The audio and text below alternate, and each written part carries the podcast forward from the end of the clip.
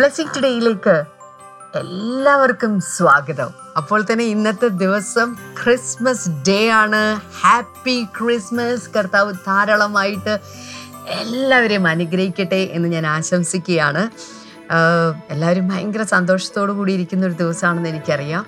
കാരണം നമ്മുടെ കർത്താവ് പിറന്നു വീണു എന്ന് നമ്മളെല്ലാവരും വിശ്വസിക്കുന്നുണ്ട്. അപ്പോൾ തന്നെ ഡേറ്റുകളിൽ കൺഫ്യൂഷൻസ് എന്തു തന്നെയാണെങ്കിലും ശരി യേശു കർത്താവിന്റെ ജനനത്തെ കൊണ്ടാടുന്ന ഈ ഒരു ദിവസം അല്ലെങ്കിൽ ആ ഒരു ജന്മദിനത്തെ കൊണ്ടാടുന്ന ഈ ഒരു ദിവസം നമുക്കെല്ലാവർക്കും സന്തോഷത്തിന്റെയും അനുഗ്രഹത്തിന്റെയും സമാധാനത്തിന്റെയും ഒരു ദിവസമാണ് എന്ന് പറയുന്നതിൽ യാതൊരു സംശയവുമില്ല.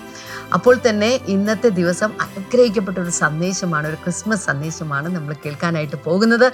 കർത്താവ് അതിനുവേണ്ടി നിങ്ങളെ എല്ലാവരെയും ശക്തീകരിക്കട്ടെ എന്ന് ഞാൻ പ്രാർത്ഥിക്കുകയാണ്. അതിന് മുമ്പ് ഇന്നത്തെ സ്പോൺസേഴ്സിന് വേണ്ടി നമുക്ക് പ്രാർത്ഥിക്കാം. അബുദാബിയിൽ നിന്ന് സോണി തോമസ് ഒരു കീ സ്പോൺസറാണ് താങ്ക് യു സോണി. കർത്താവ് ധാരാളമായി അനുഗ്രഹിക്കട്ടെ.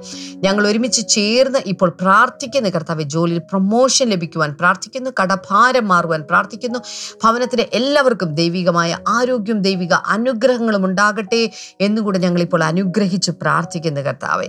അപ്പോൾ തന്നെ ന്യൂയോർക്കിൽ നിന്ന് സൂസൻ ജോർജ് ആണ് അടുത്ത നമ്മുടെ സ്പോൺസർ. ഇന്ന് ഇളയ മകൻ സഞ്ജയുടെ ഇരുപത്തിരണ്ടാമത്തെ ജന്മദിനമാണ്. Happy birthday Sanjay. കർത്താവ് ധാരാളമായിട്ട് അനുഗ്രഹിക്കട്ടെ. അപ്പോൾ തന്നെ കർത്താവെ അപ്പോൾ തന്നെ ഒരു കാര്യം കൂടി ഉണ്ട്. മകൻ സഞ്ജയ്ക്ക് എഞ്ചിനീയറായി ജോലി ലഭിച്ചതിന് നന്ദി സൂചകവുമായിട്ടാണ് ഇത് സമർപ്പിച്ചിരിക്കുന്നത്. കൺഗ്രാറ്റുലേഷൻസ് സഞ്ജയ്. കർത്താവ് ഞങ്ങൾ പ്രാർത്ഥിക്കുന്നു.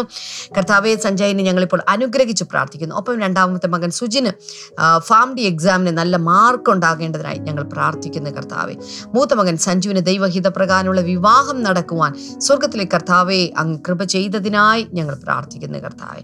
അനുഗ്രഹിച്ചതിനായി നന്ദി പറയുന്നു കർത്താവെ. യേശുവിന്റെ നാമത്തിൽ തന്നെ. അമേൻ അപ്പോൾ തന്നെ ഇന്ന് നമുക്കൊരു കോ സ്പോൺസർ കൂടെയുണ്ട്. യു എയിൽ നിന്ന് സുനന്ദ നായരാണ്. മകന് പ്രൊമോഷൻ ലഭിച്ചതിനുള്ള നന്ദി സൂചകമായിട്ടാണ് ഇത് സമർപ്പിച്ചിരിക്കുന്നത്.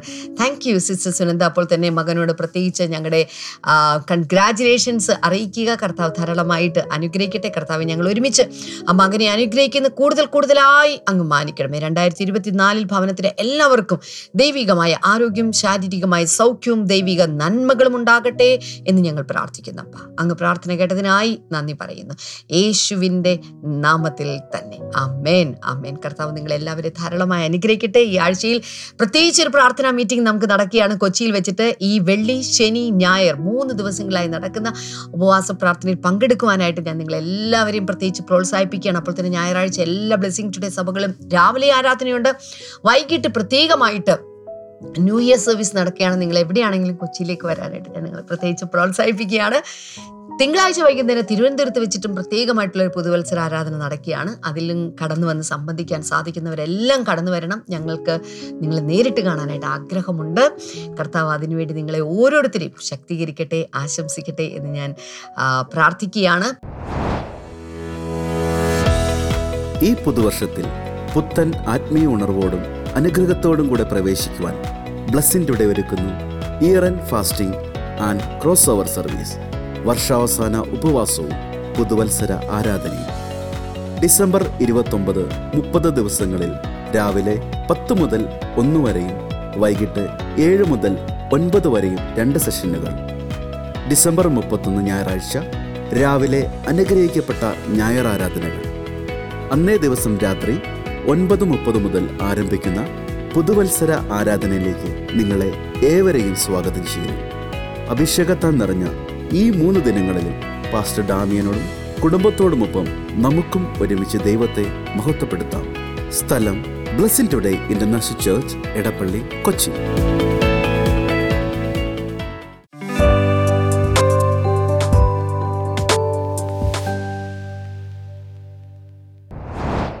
Welcome and Christmas greetings from from to Today family എന്തൊക്കെയുണ്ട് കാര്യങ്ങൾ?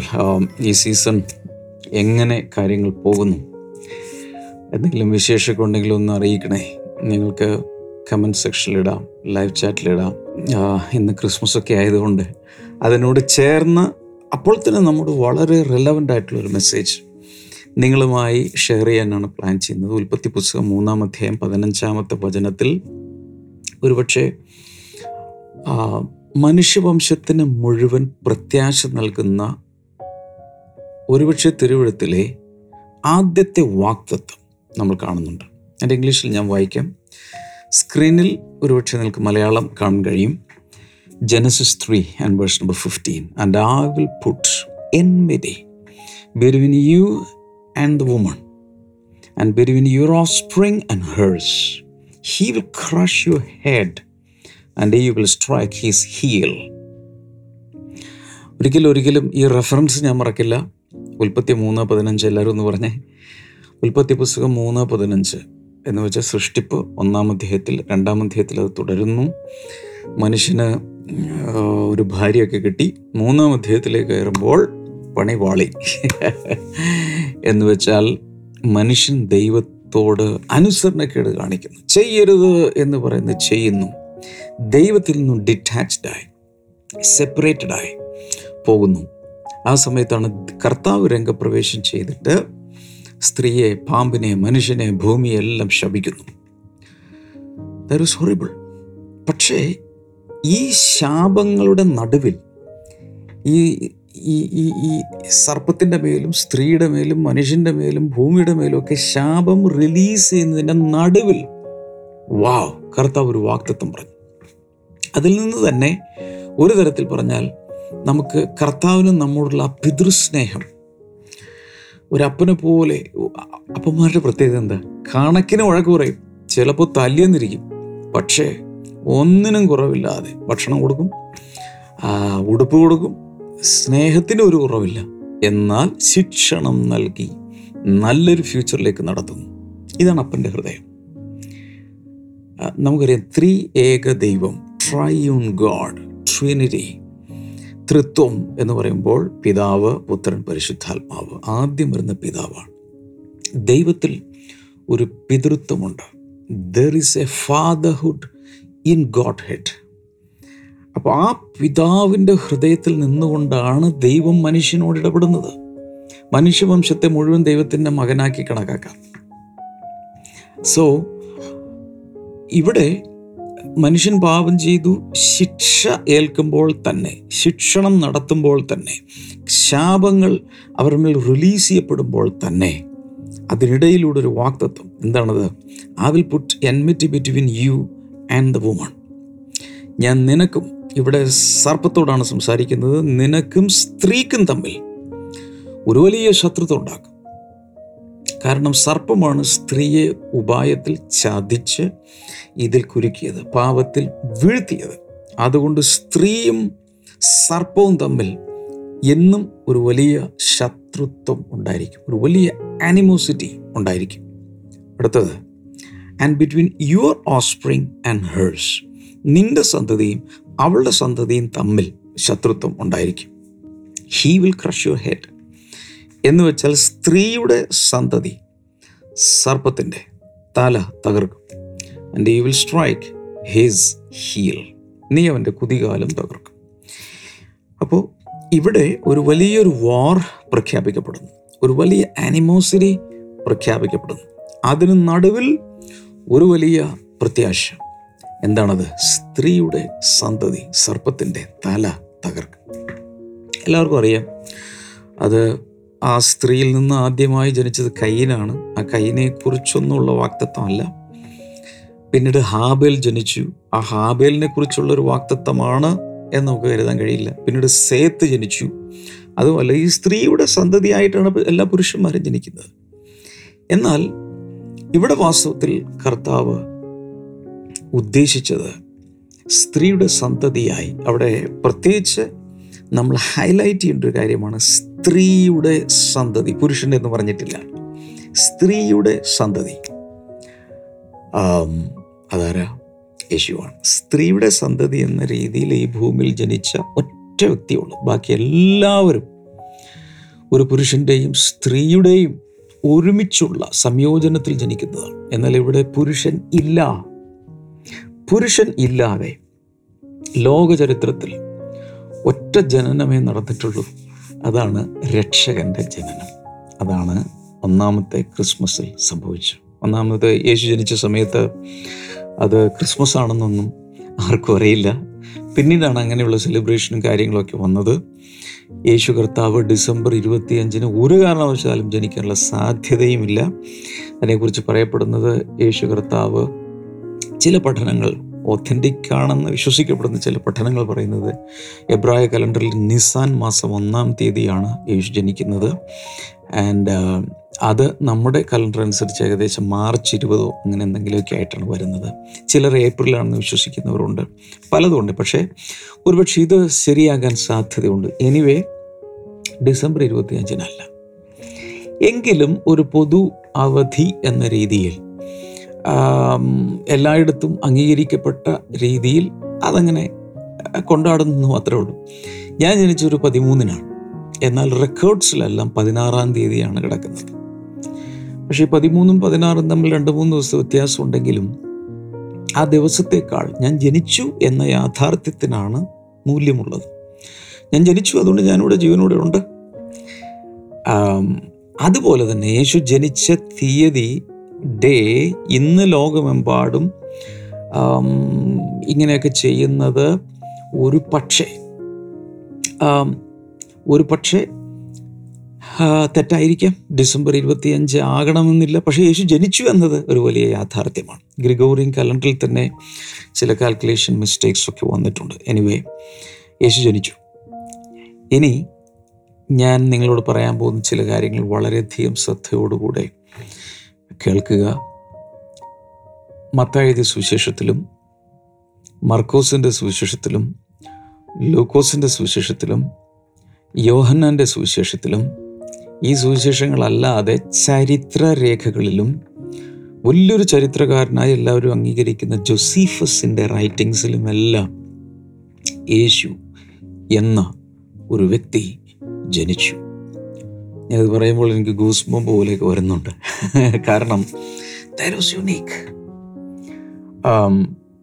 യുണീക്ക് എന്ന് പറയാൻ കാരണം ഞാൻ ഞാൻ ഞാൻ നേരത്തെ പറഞ്ഞു പുരുഷന്റെ സഹായമില്ലാതെയാണ് യേശു ജനിച്ചിരിക്കുന്നതിന്റെ അർത്ഥം ഒരു കന്യക ഗർഭിണിയായി പുത്രനെ പ്രസവിച്ചു. യേശിയാവിന്റെ പുസ്തകം ഏഴ് പതിനാലിൽ അത് വ്യക്തമായി പറഞ്ഞിട്ടുണ്ട്. ഒരു കന്യക ഗർഭിണിയായി പുരുഷന്റെ സംസർഗമില്ലാതെ. ഒരു പുത്രനെ പ്രസവിച്ചു. എങ്ങനെയാണെന്നും അവിടെ പറഞ്ഞിട്ടുണ്ട്. പരിശുദ്ധാത്മാവ് ഈ കന്യകയുടെ മേൽ ഇറങ്ങി വരികയും സകലത്തെ സൃഷ്ടിച്ച സൃഷ്ടാവിന്റെ ആത്മാവായ സകലത്തെ ഉളവാക്കുന്ന ദൈവത്തിന്റെ ആത്മാവ് ആ കന്യകയിൽ ഒരു കുഞ്ഞിന് ജന്മം നൽകുകയാണ് ചെയ്തത്. ഓൾറൈറ്റ് സോ അങ്ങനെ യേശു ജനിച്ചു. മത്തായത് സുവിശേഷം രണ്ടാം അധ്യായത്തിലേക്ക് വരുമ്പോൾ ആദ്യത്തെ പന്ത്രണ്ട് വചനങ്ങൾ വായിക്കുമ്പോൾ യേശു ജനിച്ച ശേഷം സംഭവിച്ച ചില സംഭവ വികാസങ്ങൾ അവിടെ പറഞ്ഞിട്ടുണ്ട്. അതായത് യഹൂദ്യയിലെ ബദ്ലഹേമിൽ യേശു ജനിച്ചു.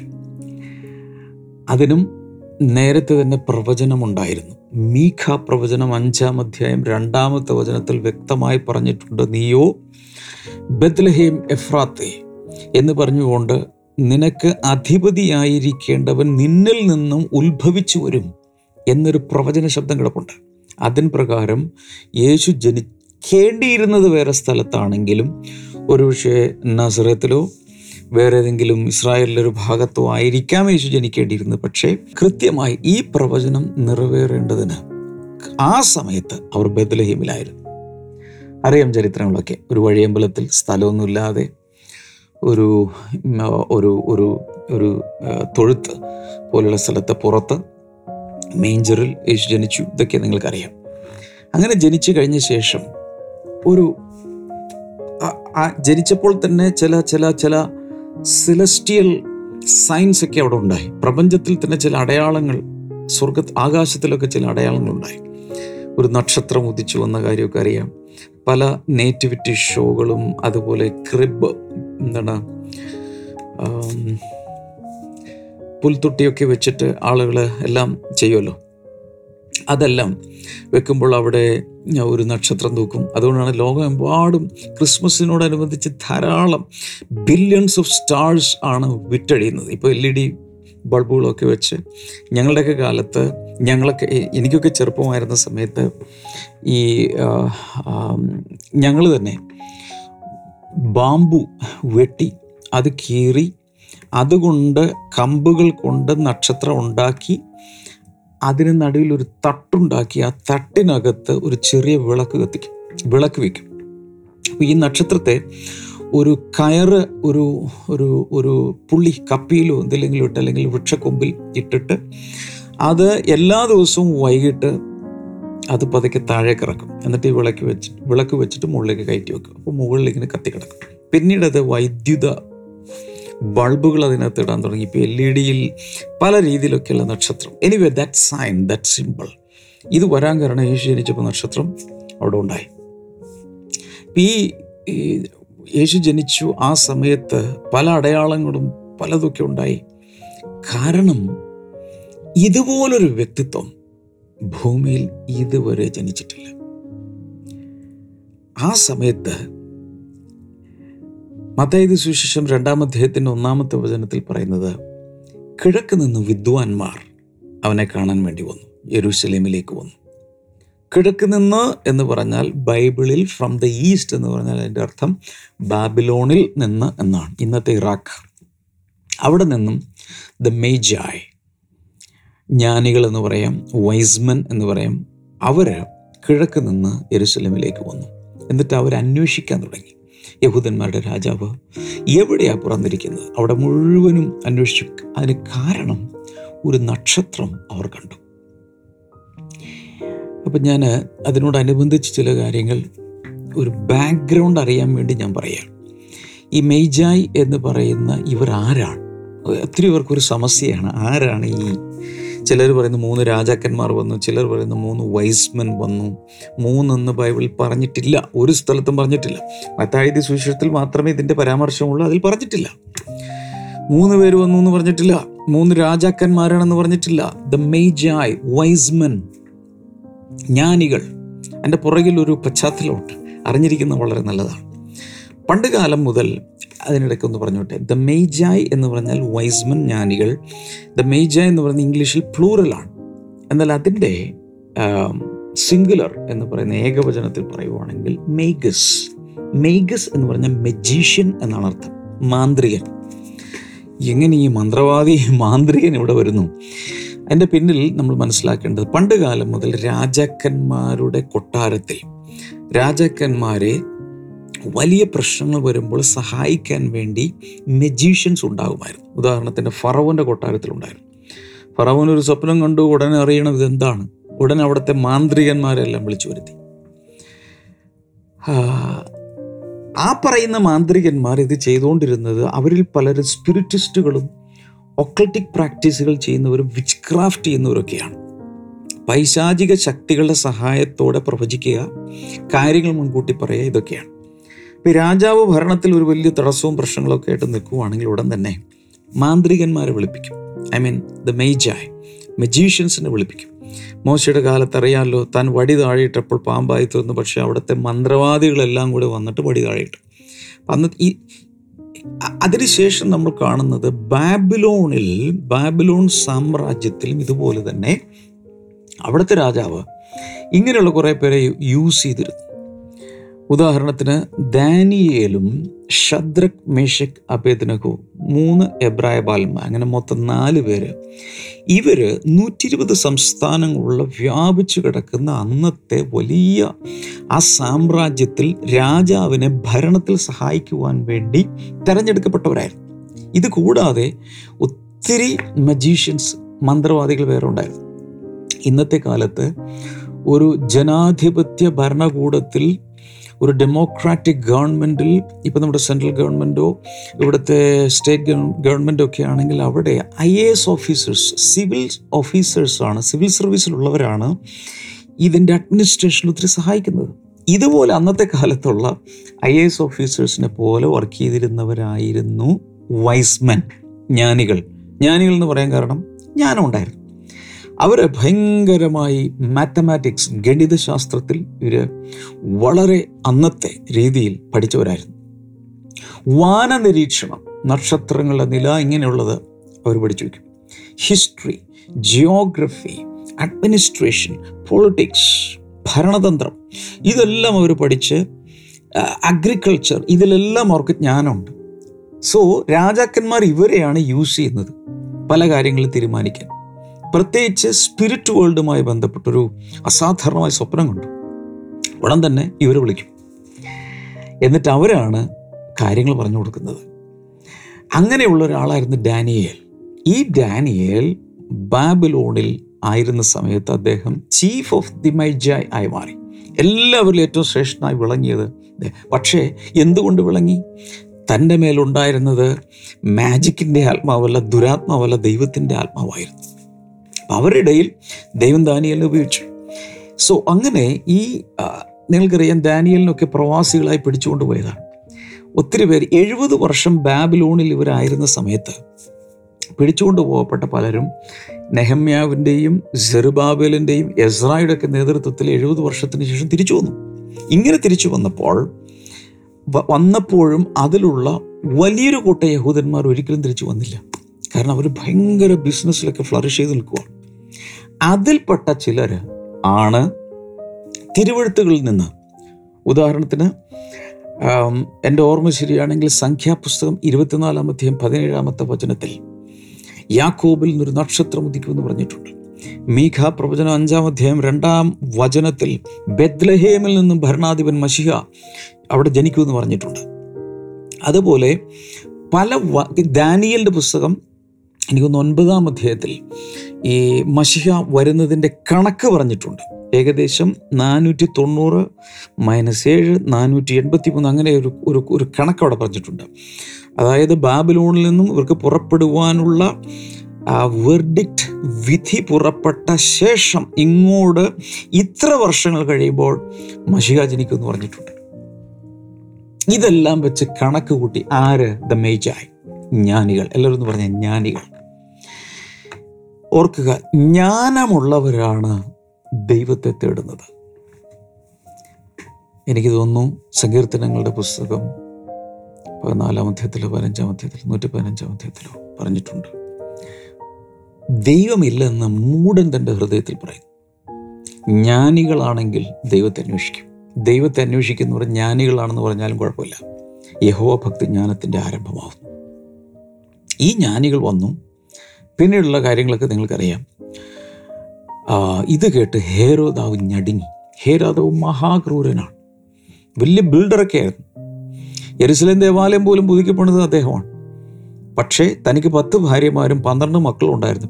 പന്ത്രണ്ട് മക്കൾ മൂന്നോ നാലോ എണ്ണത്തിന് പുള്ളി തന്നെ കൊന്നു കളഞ്ഞു. സിംഹാസനം ആരും കൊണ്ടുപോകാതിരിക്കാൻ. അത്രയ്ക്ക് ഇൻസെക്യൂർഡ് ക്യാരക്ടറായിരുന്നു യഹൂദന്മാരുടെ രാജാവ് ജനിച്ചു എന്ന് പറഞ്ഞപ്പോൾ തന്നെ പുള്ളിക്ക് പേടിയായി.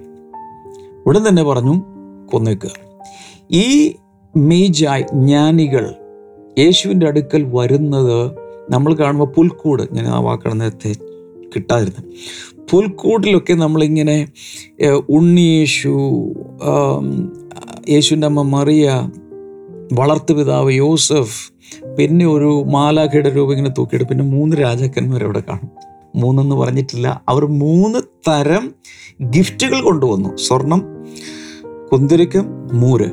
ഇത് മൂന്നും യേശുവിന്റെ രാജ്യത്വത്തെയും പൗര പൗരോഹിത്യത്തെയും പ്രവാചകത്വത്തെയുമാണ് കാണിക്കുന്നത്.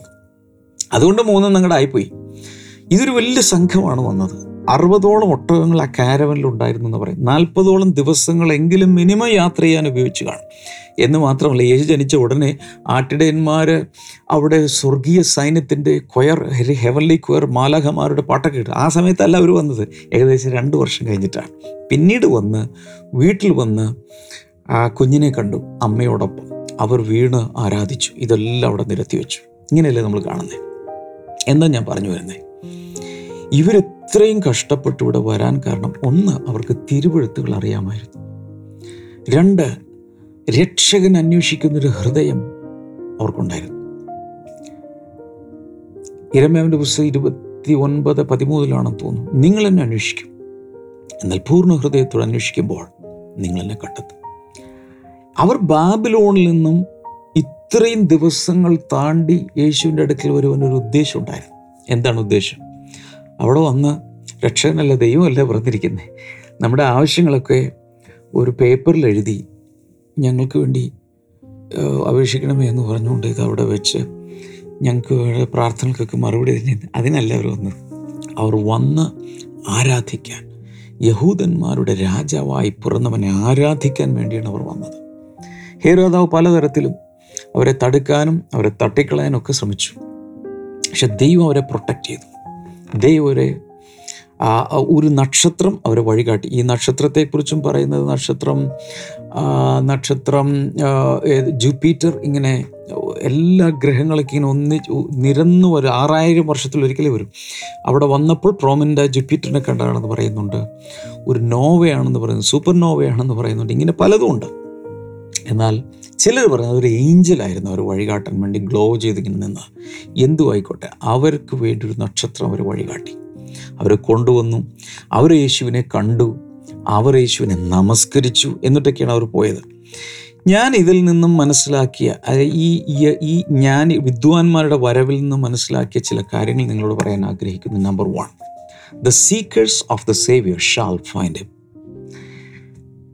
രക്ഷകനെ തേടുന്നവർ അവനെ കണ്ടിരിക്കും. അതെന്റെ കൂടെ അനുഭവമാണ്. ഞാൻ ദൈവത്തെ അന്വേഷിക്കുന്ന ഒരു ഹൃദയം എനിക്കുണ്ടായിരുന്നു. അതുകൊണ്ട് ദൈവത്തെ കണ്ടെത്താൻ എനിക്ക് പറ്റി. Number two the seekers of of the saviour shall be guided by God ദൈവത്തെ അന്വേഷിക്കുന്ന ആരെങ്കിലും ഉണ്ടെങ്കിൽ ആ സത്യത്തിലേക്ക് ദൈവത്തിലേക്ക് ദൈവം തന്നെ അവരെ കൈപിടിച്ച് നടത്തും. Number three the worshippers of the saviour shall be preserved and blessed ദൈവത്തെ ആരാധിക്കുന്നവരെ ദൈവം കാത്തു സൂക്ഷിക്കും അവരെ ദൈവം അനുഗ്രഹിക്കും.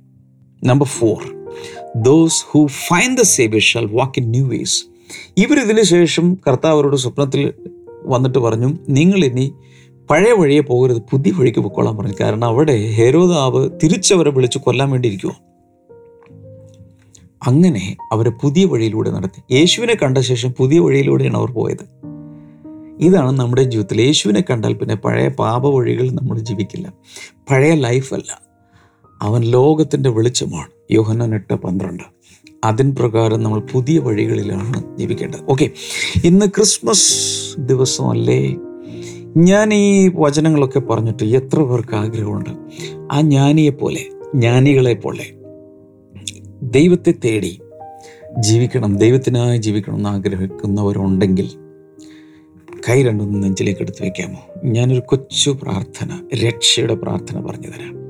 എന്നോട് ചേർന്ന് പ്രാർത്ഥിക്കാം. യേശുവെ എന്നെ രക്ഷിക്കുവാൻ ഈ ഭൂമിയിൽ അങ്ങ് വന്നു എന്ന് ഞാൻ വിശ്വസിക്കുന്നു. എനിക്ക് വേണ്ടി ജനിച്ച് മരിച്ച് അടക്കപ്പെട്ടതിനായി നന്ദി. എന്റെ പാപങ്ങൾക്ക് വേണ്ടി അങ്ങ് മരിച്ചതിനായി നന്ദി പറയുന്നു എന്റെ ഹൃദയത്തിലേക്ക് അങ്ങ് വരണമേ. അങ്ങയുടെ രക്ഷ ഞാൻ സ്വീകരിക്കുന്നു. ഇന്ന് മുതൽ യേശുവിനായി ഞാൻ ജീവിക്കും. പുതിയ വഴികളിൽ ജീവിക്കും. ആമേൻ. ഈ പ്രാർത്ഥന നിങ്ങൾ ആത്മാർത്ഥമായി പ്രാർത്ഥിച്ചിട്ടുണ്ടെങ്കിൽ നിങ്ങൾ തീർച്ചയായിട്ടും കർത്താവ് രക്ഷ തന്ന് നിങ്ങളുടെ ഹൃദയത്തിലേക്ക് നിത്യജീവനെ തന്ന് അനുഗ്രഹിച്ചിട്ടുണ്ട്. അത് വിശ്വാസത്താലാണ് നാം അറിയുന്നത്. റോമലേഖനം പത്ത് ഒൻപത് വായിച്ചു നോക്കുക. കൈകൾ ഈ സ്ക്രീനിലേക്ക് നീട്ടിപ്പിടിക്കാം. കർത്താവെ ഈ ക്രിസ്മസ് ദിവസത്തിൽ ഞാൻ ജനങ്ങളെ അനുഗ്രഹിച്ച് പ്രാർത്ഥിക്കുന്നു. യേശു പാപങ്ങളെ മാറ്റുവാൻ മാത്രമല്ലല്ലോ വന്ന് രോഗങ്ങളെ കൂടെ സൗഖ്യമാക്കാനാണ്. യേശുവിന്റെ നാമത്തിൽ ആസ്മ രോഗികൾ സൗഖ്യമാകട്ടെ. ക്യാൻസർ പേഷ്യൻസ് സൗഖ്യമാകട്ടെ. അതുപോലെ ഡയബറ്റീസ് ഉള്ളവർ സൗഖ്യമാകട്ടെ. വിവിധ വേദനകൾ മാറട്ടെ. മൈഗ്രെയിൻ സൗഖ്യമാകട്ടെ. ശരീരത്തിൽ പല സ്ഥലങ്ങളിലെ നീര് യേശു നാമത്തിൽ മാറട്ടെ. മുഴകൾ അപ്രത്യക്ഷമാകട്ടെ. കൈകൾ നീട്ടിപ്പിടിച്ചിരിക്കുന്നവരുടെ ജീവിതത്തിൽ എന്താണോ കർത്താവ് പ്രാർത്ഥിക്കുന്നത് അത് കർത്താവ് കൊടുക്കുന്നതിനായി നന്ദി. In Jesus name amen so thank you so much for watching today's episode നാളെ നമുക്ക് വീണ്ടും കാണാം. Once again merry Christmas God bless you blessing today പുതുവത്സര അനുഗ്രഹ പ്രാർത്ഥന ട്രിവാൻഡ്രം. പാസ്റ്റർ ഡാമിയനും കുടുംബവും ശുശ്രൂഷിക്കുന്നു. ജനുവരി ഒന്ന് തിങ്കളാഴ്ച വൈകിട്ട് അഞ്ച് മുപ്പത് മുതൽ. സ്ഥലം bishop Pereira hall Nandavanam road Palayam Trivandrum. അനുഗ്രഹിക്കപ്പെട്ട ഈ ആരാധനയിലേക്ക് നിങ്ങൾ ഏവരെയും സ്വാഗതം ചെയ്യുന്നു. കൂടുതൽ വിവരങ്ങൾക്കായി വിളിക്കുക eight triple one double nine six double zero one or eight triple one double nine six zero one four.